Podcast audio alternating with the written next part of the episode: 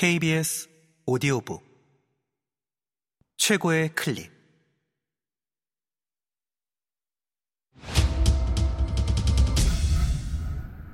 KBS 오디오북. 정의로운 은재. 살아있는 맛. 전성현 지음. 성우 이영기 읽음 아침 식사를 하려고 식탁 앞에 앉았을 때였다. 수저를 들자마자 식탁에 있던 엄마 아빠의 휴대전화가 거의 동시에 요란하게 울렸다. 민우야, 텔레비전 좀 켜봐. 아빠가 문자를 확인하고는 세수를 하고 나오던 형에게 말했다. 형은 머리에 묻은 물기를 털어내며 거실 텔레비전을 켰다. 뉴스 화면에 신종 바이러스 속보가 나오고 있었다. 얼마 전 조류 인플루엔자가 지나간 뒤 뒤숭숭한 가운데 벌어진 일이라 이런저런 예측 보도가 이어졌다. 엄마가 수저를 내려놓고 텔레비전 앞으로 향했다. 탁자에 놓인 리모컨을 들고 채널을 이리저리 바꾸었다. 다른 채널들도 하나둘 정규 방송을 멈추고 속보를 내보내고 있었다. 기자들이 사망자에게 나타났던 증상을 취재해 이런저런 소식을 전했다. 한 방송은 신종 바이러스가 사람들의 호흡기로 전파된다고 했고, 다른 방송에서는 곤충을 매개체로 전염된다고 했다. 확실히 밝혀진 것이 아무것도 없는 모양이었다. 어쨌든 증상을 보이는 사람들은 발열과 두통이 심하고 걸음을 잘 걷지 못한다고 했다. 뉴스 내용에 마음이 불편했는지 엄마는 부엌으로 돌아와 반찬이 담긴 그릇을 하나씩 살균기에 넣었다 꺼냈다. 어제 먹다 남은 닭볶음탕도 쑥 집어가더니 전자레인지에 넣고 돌리며 말했다. 유기농 사료를 먹인 닭이라지만 혹시 또 모르니까. 안 그래도 뉴스 때문에 밥맛이 없었는데 더 먹기가 싫었다. 방마다 살균제를 뿌리고 나온 아빠가 자동차 열쇠를 흔들어 보였다. 오늘 차 가지고 출근하자. 자기도 빨리 나와. 엄마가 남은 밥을 입에 마저 넣으며 물었다. 식사는? 다 먹고 나가면 길 막힐 것 같아. 그렇긴 하네. 엄마는 교복을 입고 나온 형을 보더니 정색하며 말했다. 민우야, 학교 가지 말고 집에 있어? 형이 황당하다는 얼굴로 대꾸했다. 왜? 오늘 수업 온라인으로 대체한다고 학교에서 문자 왔어. 아, 나 어제 시험 끝났는데. 아, 오후에 친구들이랑 놀기로 했단 말이야. 안 돼. 너 감기 증상 있잖아. 열도 나는데 나가지 말고 민준이랑 집에 있어. 엄마 말에 형은 내 얼굴을 쳐다보며 인상을 썼다. 내가 뭘? 이라고 말하자 형이 주먹을 들어 보였다. 그 사이 서둘러 방으로 들어간 엄마는 옷을 갈아입고 나오더니 확인하듯 너희들 진짜로, 응? 절대로 외출하면 안 돼. 라고 말했다. 그런 뒤 아파트 엘리베이터 버튼을 누르고 있는 아빠를 따라 밖으로 나가버렸다. 형은 메고 있던 가방을 거실 바닥에 내던지고는 발을 쿵쿵 구르며 자기 방으로 들어갔다. 화가 난 형과 달리 나는 기분이 좋았다. 내 모습이 고스란히 찍히는 컴퓨터 카메라 앞에서 수업을 들어야 하는 게 부담스럽기는 하지만 무서운 선생님의 눈길을 의식하며 앉아있는 것보다는 나았다. 장난이 심한 윗집 재석이를 만나지 않는 것도 마음에 들었다. 수업 시간에 맞춰 컴퓨터 앞에 앉았다.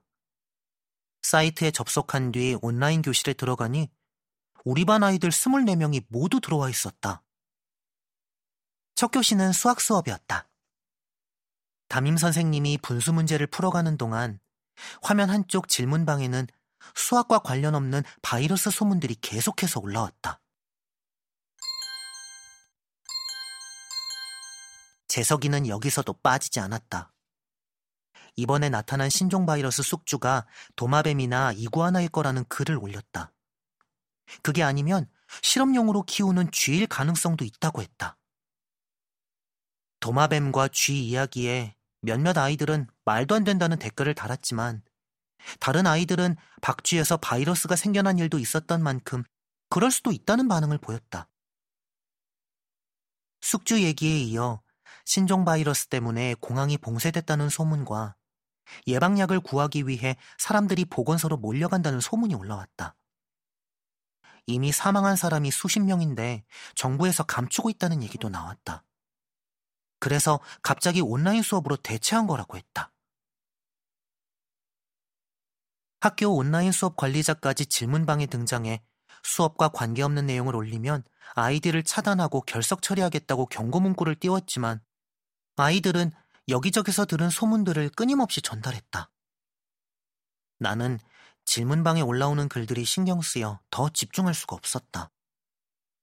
잠시 딴짓을 하려 해도 내 눈동자가 10초 이상 화면에서 떨어지면 카메라가 감지하고 어김없이 경고 알람을 울린다. 4교시부터는 녹화된 영상을 보여주는 수업으로 대체되었다. 미술 시간에는 명화 감상이 이어졌다. 잘 알지도 못하는 화가들의 그림을 보고 있으니 지루했다. 점심을 먹고 시작된 체육 시간에는 오래전 유럽에서 열린 올림픽 다큐멘터리가 나왔다. 흑백 화면 속 마라톤 경기를 보는데 조금씩 졸음이 몰려왔다. 어느새 우리 반 출석 인원이 24명에서 18명으로 줄어 있었다. 재석이는 수업 듣기를 포기했는지 이름도 보이지 않고 질문방에 이상한 글도 올리지 않았다. 어쩌면 관리자에게 아이디를 차단당했을지도 모른다. 나도 수업을 그만두고 싶었지만 뺨을 두드리고 내려앉는 눈꺼풀을 잡아 올리며 버텼다. 온라인 수업을 빼먹으면 빼먹은 만큼 나중에 학교에서 나머지 수업을 들어야 한다. 차라리 지금 참는 게 낫다. 마지막 실과 시간엔 동물 사육을 주제로 실시간 영상 수업이 시작되었다. 동물들에 대한 공부를 하는 건 그나마 덜 지루할 것 같았다.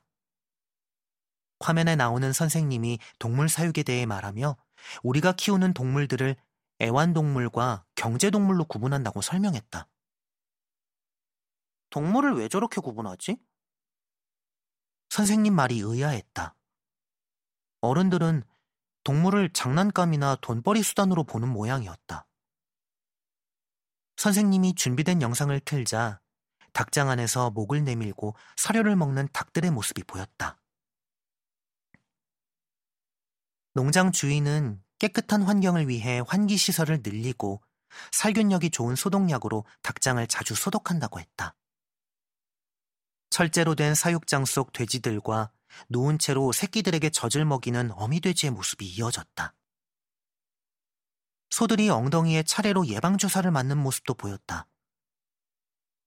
잠시 뒤에 음식을 만드는 장면이 이어졌다. 소 농장 주인이 앞치마를 두르고 나와 육회에 참기름을 뿌리더니 손으로 버무렸다. 그러면서 고기의 살아있는 맛을 보여주기 위해 지방 함량과 육질에 특별히 신경 쓴다고 말했다. 살아있는 맛? 나는 고개를 갸우뚱했다. 그런 맛이 있을까? 고기의 살아있는 맛은 어떤 맛일까 싶었다. 살아있는 소나 돼지의 맛을 느끼려면 살아있는 채로 먹어야 하는 게 아닐까? 겨우 수업을 다 듣고 책상 앞에서 벗어나려는데 엄마 목소리가 들렸다. 민우야, 민준아! 2시가 조금 넘은 시간이었다. 어? 엄마가 왜 일찍 퇴근한 거지? 나는 서둘러 거실로 나갔다. 민준아, 형은 어딨어? 엄마가 형 방을 들여다보더니 다짜고짜 나에게 물었다. 방에 없어? 어째 조용하다 싶더니 놀러 나간 모양이다. 아, 큰일 났네. 엄마는 들고 있던 종이 가방을 거실 탁자에 내려놓더니 형에게 전화를 걸었다. 몇 번을 해도 통화가 안 되자 번호를 바꿔 아빠에게 전화를 걸었다. 엄마와 아빠가 통화를 하는 동안 나는 종이 가방을 들여다보았다. 주사기와 아이스팩에 포장된 약물병이 두 개씩 담겨 있었다. 회사 조퇴하고 보건소에서 3시간이나 기다려 받아온 건데 엄마가 한숨을 푹 내쉬고는 말했다. 3시간? 그나마 나중에 온 사람들은 약이 떨어져서 구하지도 못했어. 질문방에 올라왔던 얘기들이 아예 뜬금없는 소문은 아닌 모양이었다. 엄마까지 보건소에 가서 약을 받아올 줄은 몰랐다. 엄마가 들은 얘기로는 같은 증상으로 병원에 입원한 사람들 대부분이 10대 후반의 남자들이라고 했다. 더 구체적으로 말하면 홍역을 앓은 적이 없는 소년들이라는 거였다. 말도 안 돼. 병이 여자 남자 가려서 옵는다고? 나는 엄마의 말을 들으니 헛웃음이 났다. 너 성별에 따라 유전되는 병이 있는 거 몰라? 엄마 표정이 무척이나 진지했다. 유전이랑 병 없는 거랑 같은가? 엄마가 째려보는 듯해 나는 말을 얼버무리고는 거실 텔레비전을 켰다.